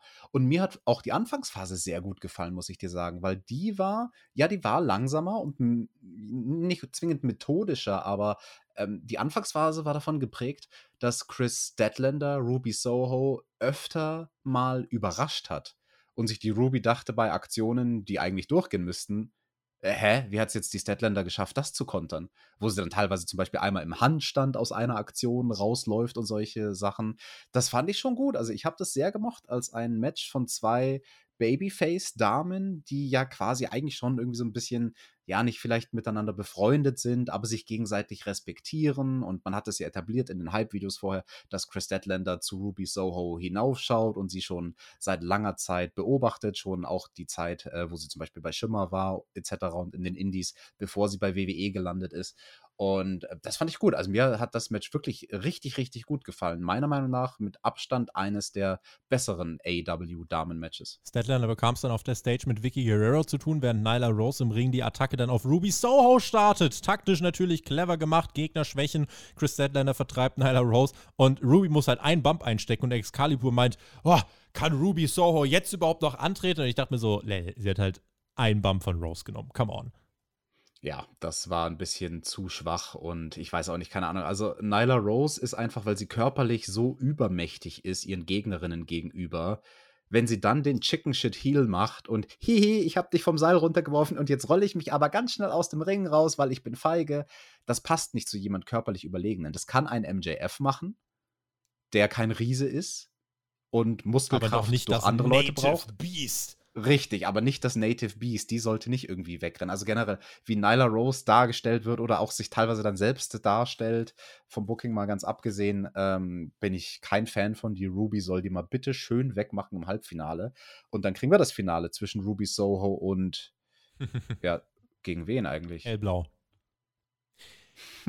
Bei AW Rampage bekommen wir Puck und Panther gegen FTR, außerdem Sammy Guevara gegen Tony Nese, TNT-Titelmatch, dazu Jade Cargill in Action. In Long Island sind wir nächste Woche bei Dynamite bei der Diamond äh, Dozen Battle Royal, wo es um den Diamond Diamond Ring gehen wird. Jamie Hader Diamond, aus Diamond Ring? Di Diamond Dynamite Diamond Ring. Di Diamond Diamond Ring. Zwei Karat. Äh, außerdem Jamie Hader gegen Rio. Brian Danielson gegen John Silver. In zwei Wochen dann bei Winter is Coming Out äh, haben wir außerdem Hangman Adam Page gegen Brian Danielson. Wir wissen noch nichts zum Battle of the Belts. Und ich glaube, diese Karte hast du jetzt so unglaublich schnell runtergerattert, weil du ganz schnell zum Ja! Main Event kommen willst, denn da ist etwas passiert. Main Event. Andrade El Idolo. Der sah mit seinem Outfit schon krass aus, mit seinem Hemd und mit dem Schlips. Hätte die Maske, ich finde immer noch, der soll die auflassen und soll sich nicht Andrade El Idolo, sondern Andrade der Neue nennen. Dann wäre ich auch ein bisschen offener. So, wir waren in Atlanta, in der Heimat von Cody Rhodes und der kam heraus und was gab es für Reaktionen? Laute Buhrufe. Und ich kann euch sagen, der Alex und ich, wir werden gleich diskutieren, denn dieser Main Event hat für mich eine Sache ganz deutlich gemacht. Es gab laute Buhrufe für Cody und äh, dann kurz mal das in der inoffizielle Highlight wäre jetzt nicht so richtig. Andrade stürmt zu Cody. Arn Anderson tippelt und wartet auf José. Und er tippelt zur Seite. Er tippelt weiter zur Seite und plötzlich, busch, Alter, dann fällt Arn Anderson einfach mal von der Stage auf diese Pyrotechnikanlagen. Junge, weißt du, was da hätte schief gehen können? Angenommen, Alter, der hätte ja in die Luft Ja, gehen können das und hätte quasi direkt- mit schlimmen Verbrennungen daraus Ja, gehen können. angenommen, das hätte direkt zu Beginn stattgefunden und Arn wäre aufs Pyro gefallen, der wäre gar gewesen. Das wäre Garn Anderson gewesen quasi. ja, aber ich meine, du sagst ja eh, just another day at work, aber Junge, hätte wirklich böse ausgehen können, ne? Ja, das war ein lustiger Stolperer. Oh, José, und auch dann José, der Helfer, wie er ihm hochgeholfen hat, um ihn dann zu hauen, weil sein Spot ist, dass er ihn hauen muss. Aber erst muss er ihm raushelfen, weil der Arn, der lag halt da wie so eine Schildkröte auf dem Rücken. Hilfe, Hilfe, ich komme nicht mehr aus dieser Schlucht heraus. Topface. Ey, ich hoffe, Arn geht's gut. Also, das war nicht geplant, auf jeden Fall. Aber, also auf jeden Fall war das äh, äh, nicht, nicht so gut. Naja, Andrade und Cody dann in diesem Street Fight brawlten erstmal durch die Crowd mit Getränken und mit Müll. Und dann gab's äh, ein paar Cody-Chants. Es war schon so ein bisschen, ich, ich weiß, ein bisschen überhöhter Vergleich, so ein bisschen diese Cena-Atmosphäre. Die einen haben gesagt, ja, let's go Cody, die anderen so, buh, was ein Kacktyp. Es war in jedem Fall ein tougher, intensiver Brawl. Ich hatte da meinen Spaß dran. Andrade bekam einen Stuhl über den Latz gezogen, an Cody klebte Müll und Popcorn. Ähm, weiter super gemischte Reaktion für Cody, aber man kann sagen, was man will. Es war auf jeden Fall Stimmung im Match. Und ja, jetzt kann man sagen, als hier müsste Cody das vielleicht äh, gewinnen, um alle abzufacken, aber über das Finish und über, die, diesen, über diese Charakterentwicklung kann man in diesem Match dann sehr viel reden, eben mit Blick auf das Finish. Erstmal zersteuerte Andrade Cody äh, mit seinem Gürtel, dann gab es einen Laptop ins, Gesicht? es folgte ein harter Chairshot ins Auch ins Gesicht? Und der ganze Plunder wurde rausgeholt. Mülltonnendeckel, Tisch für Andrade, der den aber wieder unter den Ring, Ring gepackt hat, wo ich dachte, ah, das wird er der Spot. Und die Crowd will er ärgern, weil Andrade ist ja der Böse und nachher holt Cody den raus äh, und quasi ja, turn the tables im wahrsten Sinne und dann wird Cody der, der Hero des Abends, ewiger Faceturn. Äh, passierte aber erstmal nicht, dafür packte Cody einen Low Blow aus. Hm, jetzt äh, ist die Crowd noch mehr, weiß nicht, jetzt hast du Anti-Tisch Andrade und du hast Low Blow Cody. Die, die Crowd war etwas verwirrt, während Jose und Arn sich weiter auf der Stage gebrawlt haben. Cody ist dann auf der Zielgeraden des Matches ein bisschen mehr am Drücker und dann buhen die Fans wieder los. Andrade, der baute ab, also nicht leistungstechnisch, sondern die Matten vorm Ring. Da gab es harten Zement und da, also jetzt mal ganz ab davon, dass es nachher noch krasser wurde, aber so ein Back-Body-Drop und nicht so ein kleiner Seitlicher, sondern wirklich von ganz oben so ein Back-Body-Drop auf kalten, harten Zement. Aua! Ja, das fühlt sich nicht gut an. Das kann ich euch bestätigen, als jemand, der schon auf Zementsteine geworfen ja, auf Blöcke wurde. auch schon eben. Zementblöcke und so und auch auf Hallenboden gebammt ist. Nee, also Hallenbodenbums sind eine miese, miese Geschichte. Doch es sollte noch mieser werden. Mhm. Cody hat unter Bring ein bisschen gekramt. Ich dachte, ja, jetzt hol doch den Tisch. Nein, machte er nicht. Er holte einen Candlestick. Ja, will er nicht. Er holte einen Vorschlaghammer ein äh, Zeichen an die Internet-Wrestling-Community, dieser oft despektierlich benutzte Begriff. Aber auch die hat er da, den Schlaghammer hat er beiseite gelegt, um dann was zu holen? Richtig. Die goldene die Schaufel. Die goldene Shovel, die zum Begraben der Talente eigentlich gedacht ist. Auch das ein herrlicher Insider. Ich wusste gar nicht, ob das zu deep war. Dann, José hat gesagt, fuck this shit, ich hole einen Taser. Aber wollte Cody natürlich erstmal umdrehen, um ihn irgendwie wohin zu tasern? In die Eier? So wie Shane McMahon ja. und Kane? Keine Ahnung, nee. ob das nicht alles dann schon zu deep war insgesamt, aber trotzdem dieser Taser-Spot. Er ging nicht durch, sondern Cody hat es äh, noch geschafft, dem auszuweichen. Zu dem Zeitpunkt muss ich sagen, war das Captivating, weil das Match bei mir einfach so dieses Level erreicht hatte. Ich darf nicht weggucken, es kann jetzt gerade alles passieren. Da ist ein Typ mit einer goldenen Schaufel und einem Taser. Ich weiß nicht, was hier noch passieren soll. Die Halle stand auch gerade für die letzten sieben, acht Minuten dieses Matches komplett nur auf den Füßen und hat sich das äh, angeschaut. Sie chanteten nochmal We Want Tables. Andrade hat sie dann erlöst und hat Cody mit einem Hip-Toss durch einen Tisch gehauen. Sehr unorthodox. Das war aber ein sehr, sehr weaker Table Bump. Mhm. Also sorry, da muss noch ein bisschen mehr kommen. Dein Wort in Feuerteufels Ohren. Andrade holte den nächsten Tisch. Sie hatten ein bisschen Zeitdruck und Cody legte sich fast freiwillig auf den Tisch. Und plötzlich kann er sich dann doch ein bisschen befreien und sie gehen aufs Top Rope. Und Andrade muss dort ein bisschen toter Fisch spielen für 30, 40 Sekunden. Und dann kommt Brandy Rhodes nach draußen, verkleidet mit einem Hoodie, aber sie entpuppt sich und sie hat Spiritus dabei, in Doppelform, nämlich in der rechten und in der linken Klebe. Und ja, sie entpuppt sich nämlich als das Feuerteufelchen. Mhm, und sie packt dann Spiritus auf den Tisch. Andrade muss immer noch toter Fisch spielen. Der Tisch wird angezündet und wenn ihr euch, nur mal, guckt euch die Gesichter in der Halle an, guckt euch Videos auf YouTube an von Leuten, die vor Ort waren, als diese Flammen in die Höhe schossen. Legit die gesamte Halle, holy shit. Und dann gibt es einen Spot, über den wir natürlich ausführlich reden müssen. Es gibt einen, so wird es definiert, Reverse DDT vom Top Rope durch den Tisch von Cody gegen Andrade. Cody liegt drei, vier Sekunden im offenen Feuer, pinnt Andrade, während an ihm selbst teilweise noch offenes Feuer lodert. Andrade versucht im Pin Cody zu löschen und sich selbst. Auch in der Wiederholung. Äh, auch wirklich äh, Andrade face first ins Feuer. Cody auch straight in die lodernden Flammen rein. Jesus Christ, was ist denn eigentlich bei euch schief? Und Cody holt sich dann tatsächlich den Sieg. Die Crowd hat es komplett verloren. Alex, deine Meinung ist hier wichtiger als meine erstmal. Du als Feuerteufel im wahrsten Sinne, dieser Spot. Du hast selbst Erfahrung mit sowas. Du bist selbst beim äh, Tournament of Death, war es, glaube ich, gegen DJ Hyde, bist du auch durch ein, äh, da war es kein Tisch, da war es sogar eine Glasplatte, du bist ja eh krass. Äh, da bist mhm. du durch eine brennende Glasplatte gepowerbombt worden. Als du diesen Spot hier gesehen hast, wa was, was geht dir durch den Kopf? Wie, wie hast du darüber gedacht? Mein erster Gedanke ist, Feuer ist scheiße. Also wenn es ein Gimmick gibt, was ich unterschätzt habe Boah. damals in meiner eigenen aktiven Karriere und halt vor allem auch bei den Deathmatches, dann war es Feuer. Ich weiß noch, wie ich mir damals vor diesem Feuerbump gedacht hatte, ja, so viele Wrestler haben schon Feuerbump genommen. Sogar Raven und der Sandman haben bei ECW schon was mit Feuer gemacht und die sind jetzt nicht die krassesten Hardcore-Typen. Das wird schon nicht so schlimm sein.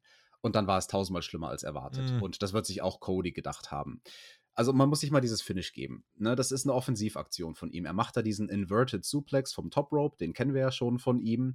Aber der Tisch steht halt super nah. Zu und nah. er steht halt so nah, zu nah, mhm. dass Cody derjenige ist, der voll dieses Feuer abkriegt. Also Cody landet so perfekt zentral in diesem Tisch, wie man nur zentral in einem Tisch landen kann. Und Andrade, der das Ganze eigentlich abbekommt, ja, so seine Stirn streift vielleicht so die Kante vom Tisch oder die Kante vom. Aber gut, Feuer im Feuer. Gesicht ist auch nicht so geil, ne? Feuer im Gesicht ist auch nicht so geil. Also das war bestimmt für Andrade auch nicht schön, aber für Cody war das definitiv sehr viel schlimmer, weil der lag dann auch erstmal in diesem oh. Feuer, ne? Also hat gelodert. Und also da ist mir schon ein bisschen das Herz stehen geblieben, wo ich gesehen habe, yo, yo, er robbt dann irgendwann zum Cover und er brennt halt einfach die ganze Zeit. Seine fucking scheiß linke Schulter brennt und sie hört nicht auf zu brennen. Und wie du gesagt hast, Andrade, während er gepinnt werden soll, äh, lässt er dann aber gar nicht die Schulter am Boden, weil, weil er ein guter Kamerad ist und versucht mit seiner Hand Codys Schulter noch zu löschen, irgendwie da die Hand drauf zu kriegen. Weswegen dann der Pinfall sich um ein paar Sekunden mhm. verzögert. Und ähm, das war definitiv ein krasses Finish, über das wir reden müssen. Ähm, auf Twitter habe ich jemanden gehabt, der mir geschrieben hat, mich interessiert sehr, was der TJ dazu denkt, ob das Ganze safe war. Ich sage ja, das war safe. Jetzt denken sich einige, Hö, was, wie? Wenn da einer so schlimm im Feuer landet, warum war das denn safe? Äh, du hast vorhin was Interessantes gesagt und ich bin jetzt mal gespannt, ob dir da ein Detail aufgefallen ist im Match. Du hast gesagt, wo sie da so durch die Gegend gebrawlt haben zu Beginn des Matches. Und dann benutzen sie auch irgendwie einen Mülleimer. Und Cody war überschüttet mit Müll und an ihm klebten Sachen. War das denn das Einzige, was an ihm klebte? Sachen aus diesem Mülleimer? Weiß ich nicht. Ist dir das nicht aufgefallen? Super interessant, weil ich glaube, vielen Zuschauern, also wenn man nicht zwischendrin mal abgelenkt war und mal aufs Handy guckt im falschen Moment, sondern wenn man wirklich straight mit den Augen. Ja, der hatte, der, sein Rücken sah aus wie irgendwie nach einem Sonnenbrand oder so. Genau, genau das. Sein Rücken sah aus wie nach einem Sonnenbrand, weil das war so eine Brandschutzsalbe, die er auf dem Rücken drauf hat. Ich hätte mir damals gewünscht, dass wir das bei Tournament of Death auch gehabt hätten. Hatten wir nicht.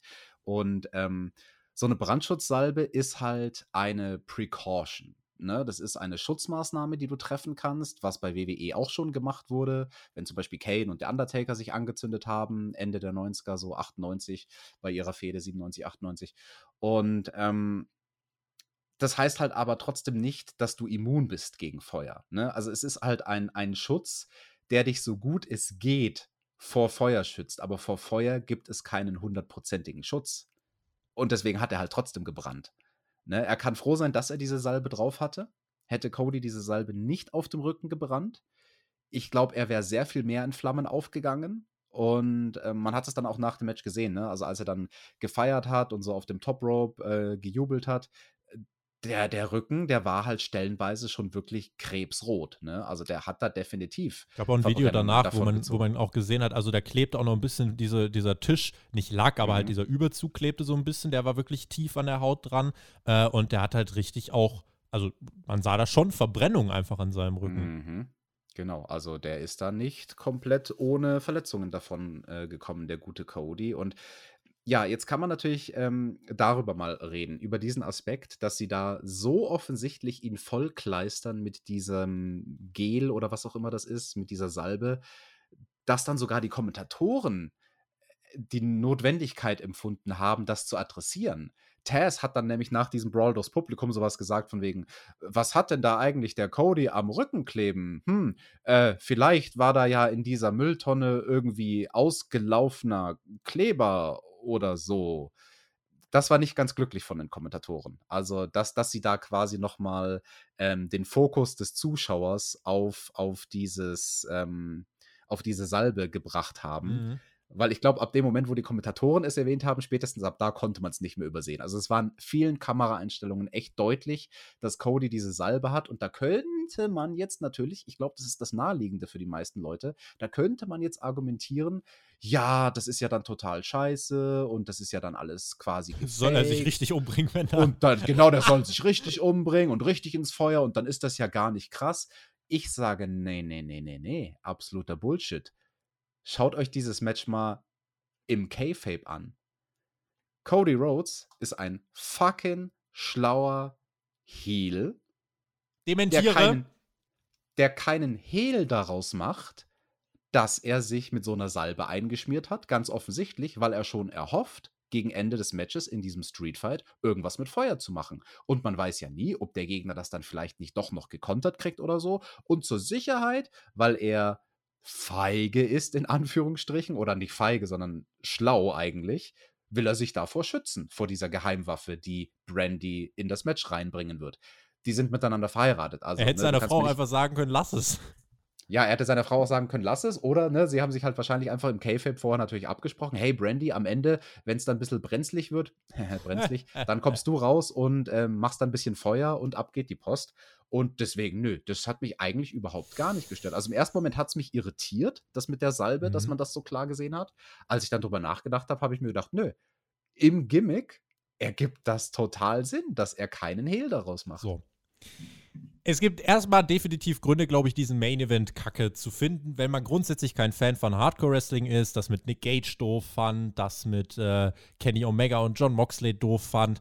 Äh, das verstehe ich ähm, wenn man dann sagt, der Main Event war nichts. Ich hoffe nur, dass diejenigen, die dann jetzt Cody und Andrade hier vorwerfen, Wrestling in den Dreck zu ziehen, äh, dass das nicht auch diejenigen waren, die damals Edge und Mick Foley irgendwie gefeiert haben, als die. Ja, schaut mal WrestleMania 22, ne? Ja, also auch was, was Mick Foley für Matches mit Randy Orton hatte, auch wie John Cena damals gesuppt hat gegen JBL und so weiter. das hier war nicht das Brutalste, was es im TV zu sehen gab. Das Ding wird auch in den YouTube-Threads landen in den USA. Andrade und Cody werden in diesen millionenfach geklickten Videos sein, die überall im Netz rumschwirren. Einfach nur, wenn du eingibst, Most Extreme Wrestling Moments. Da werden sie tatsächlich mit diesem Spot reinkommen. Das einfach nur dazu. Das insgesamt, also wie, wie es hier gelaufen ist. Dieses Finish, eigentlich fast war es ein Sliced Bread, auch kann man sagen, von Andrade. Ich verstehe, dass dann einige sagen, warum muss Andrade denn zählen, dass er tot ist nach diesem Move? Das war insgesamt nicht ganz glücklich. Dieser, dieser Spot hat nicht 100% funktioniert. Lustig war im Hintergrund übrigens das fette grüne Schild Outlaw Macho. Straight aus der Jim Cornette Show. Ganz kurz, wir müssen zu dem Finish natürlich noch dazu sagen, also die beiden haben offensichtlich gerusht. Ne? Als der ja. Tisch dann in Flammen waren, Richtig. waren sie noch nicht ganz ideal in Position und haben sich dann sehr beeilt, ähm, in die richtige Position zu kommen mhm. für diesen Move, was schwierig ist, wenn du mit zwei Leuten auf dem Top Rope stehst. Ne? Also da die Balance zu halten, ist nicht einfach und wenn dann hinter dir noch ein brennender Tisch ist ja. und du natürlich willst, dass der noch brennt, bevor der Spot zu Ende ist, also das, das werfe ich ihnen nicht vor, sage ich dir ganz ehrlich. Insgesamt hatte ich hier den Fight über das Gefühl, dieses, boah, du darfst nicht wegschauen, weil es kann alles passieren und am Ende wusste ich warum. Das Ende ist krass, das Ende sorgt für viel Gesprächsstoff. Jetzt ist die Frage, war das notwendig? Du sagst, Cody ist ein klarer Heel. Ich sage, dieser Endspot ist die ganz klare Aussage, Cody will Babyface sein. Cody sagt, Freunde, ich werf mich für euch in einer scheiß Weekly durch einen fucking brennenden Tisch. Deswegen macht er das. Und, klarer kann es nicht sein, nach der Show hält der Typ auch noch eine Promo in Atlanta, wo die Kameras aus sind, wo er sagt, ja, ich weiß, viele buhen mich, ich habe auch Fehler gemacht, ich war auch weg mit der Show, aber wirklich, ich liebe nichts mehr, als für euch in den, in den Ring zu steigen. Was einfach so dieses, ich will doch wieder bejubelt werden. Und deswegen glaube ich eben nicht, dass er der klare Heal ist. Ich glaube, das war eine absolute Aktion, mit der man sagen wollte, ey, jetzt bejubelt Cody, guck da mal, was der macht.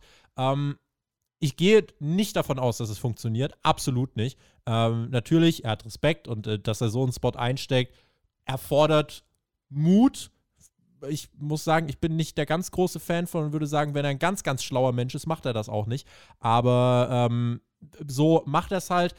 Man kann, wenn es halt jetzt nicht funktioniert, finde ich trotzdem auch hier drauf zurückschauen. Deswegen glaube ich, für die Charakterentwicklung von Cody wird dieses Match durchaus eine Rolle spielen. Viele haben auch gesagt, ja, die Fehde rechtfertigt das ja gar nicht, dass die jetzt extrem werden und so. Naja, aber das bringt das Ganze, es intensiviert das Ganze ja zumindest schon mhm. mal. Und. Tobi, kann ich dazu einen Punkt sagen, aber mach du erst deinen Gedanken fertig. Äh, es bringt in der Charakterentwicklung von Cody, glaube ich, bringt es insofern was voran, weil die Fans werden Cody jetzt nicht bedingungslos feiern und ich glaube, wenn sie ihn weiter ausbuhen, das ist ein Moment, wo man sagen kann, you people, ich hab mich für euch durch einen fucking Tisch geworfen und ihr bejubelt mich nicht. Fickt euch. Jetzt hole ich mir einen World Title, ich löse die Stipulation auf, juckt mich nicht mehr und er wird äh, zum kompletten Badass hier und meint das mit der goldenen Schaufel ernst. Man lässt sich diese Möglichkeit offen, aber ich bin mir hundertprozentig sicher, dass Cody das eigentlich nicht möchte. Für die Charakterentwicklung von Cody war dieses Match und dieses Finish eine Win-Win-Situation es ist eigentlich auch total egal, was der Plan ist von AW, ob sie ihn in Richtung Face haben wollen oder ob sie ihn auf einem smarten Weg in Richtung Heel bringen wollen. Was der Plan ist, ist total zweitrangig. Ob ich mit meiner Theorie recht habe, ist zweitrangig. Ob du recht hast, ist zweitrangig. Es ist eine Win-Win-Situation. Sie haben jetzt damit, wie du gesagt hast, das perfekte Kanonenfutter. Wenn die Leute weiterhin buhen, was für eine krasse Aussage von einem Heel. Wie du gesagt hast, dass er sagen kann, Leute, ich habe mich für euch da ins Feuer geworfen und trotzdem boot ihr mich aus. Ich hasse euch dafür. und als Babyface, andersherum, kannst du es genauso machen. Hey, ich bin so mutig, guckt mal, ich schmeiß mich für euch sogar ins Feuer. Yay, Cody, du bist so tapfer. Ne? Also das funktioniert in beide Richtungen und deswegen fand ich das ein smartes Finish. Ähm, über den anderen Aspekt können wir jetzt natürlich reden. Ja, Hardcore und gehört das ins TV, tralala, dies, das. Es muss ja keiner Fan von Hardcore-Wrestling sein. Ich bin auch nicht Fan von jedem Wrestling-Stil, aber es ist ein legitimer Wrestling-Stil. Man sollte, glaube ich, viel eher die Frage stellen, hat AW da jetzt zu viel gebracht? Schießen die sich da auf lange Sicht ins eigene Knie, weil wie toppst du das denn jetzt noch?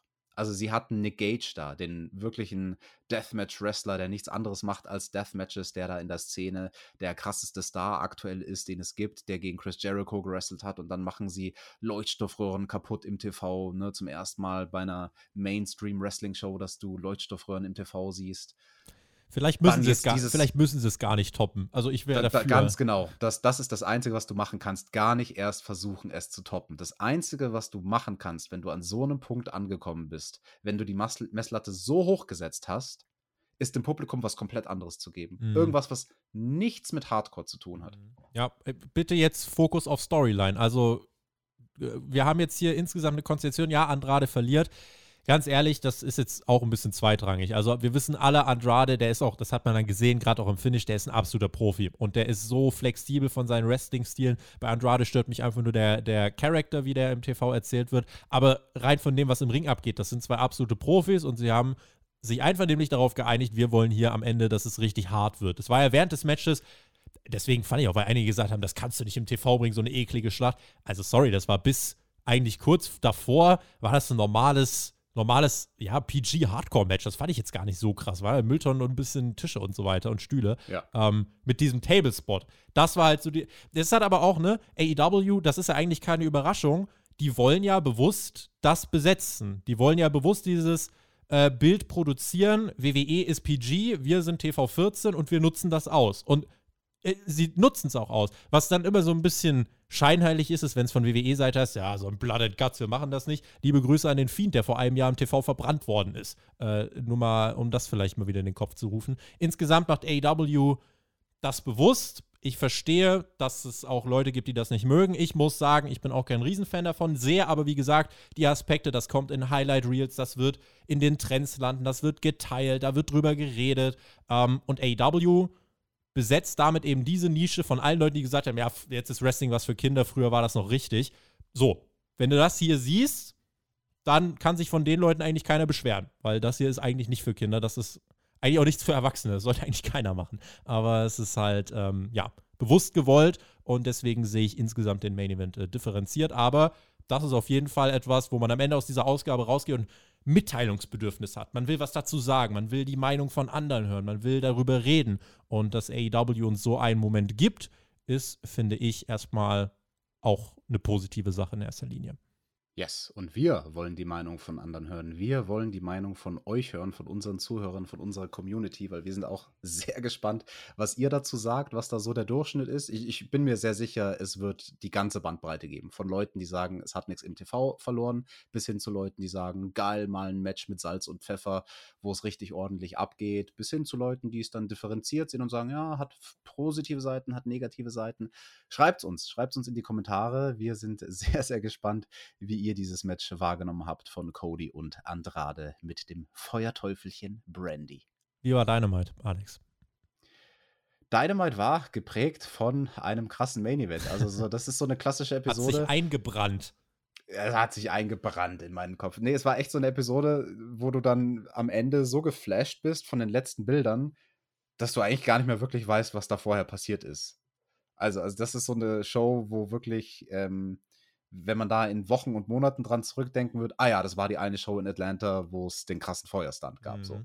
Ähm, das überschattet ein bisschen die anderen Sachen, was vielleicht legitim ist, zu versuchen, jemandem wie Cody wieder Fahrtwind zu geben, in welche Richtung auch immer.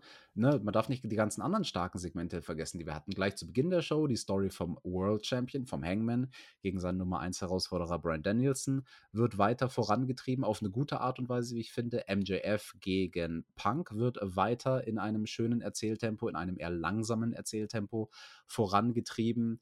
In der Mitte der Show hatten wir ein für mich überraschend gutes Tag Team Match mit Gun Club gegen Sting und Darby. Wir hatten ein in meinen Augen richtig gutes Damen-Match im TBS-Turnier mit Rio und äh, Rio, Entschuldigung, mit Soho und Statlander. Mhm. Und ja, eigentlich, ich weiß nicht, kann man, kann man groß was bemängeln an der Show? Hast du was zu bemängeln, Tobi?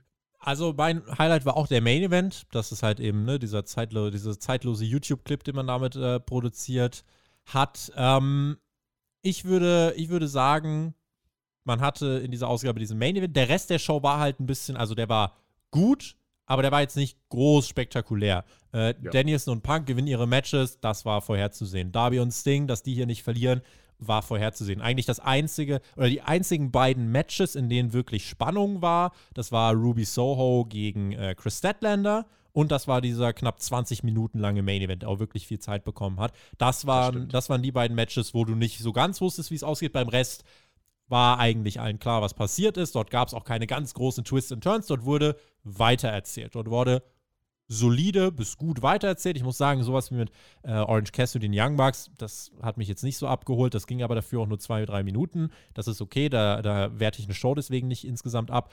Aber, und das muss man sagen, und das kann ich auch nicht verschweigen, diese Show wird prägend gefärbt von diesem Ende. Und das kann man auch nicht ausblenden. Du gehst hier raus und hast ganz prägende Bilder im Kopf, die eine Erinnerung an diese Show kreieren. Und äh, das ist gut. In zwei Wochen haben wir das Special Winter is Coming. Da baut man eben auch fleißig für auf. Nächste Woche wird es dann eben quasi die Go-Home-Show dafür geben. Ähm, ja, und insgesamt hat AEW hier viele Stärken mit dieser Weekly unterstrichen.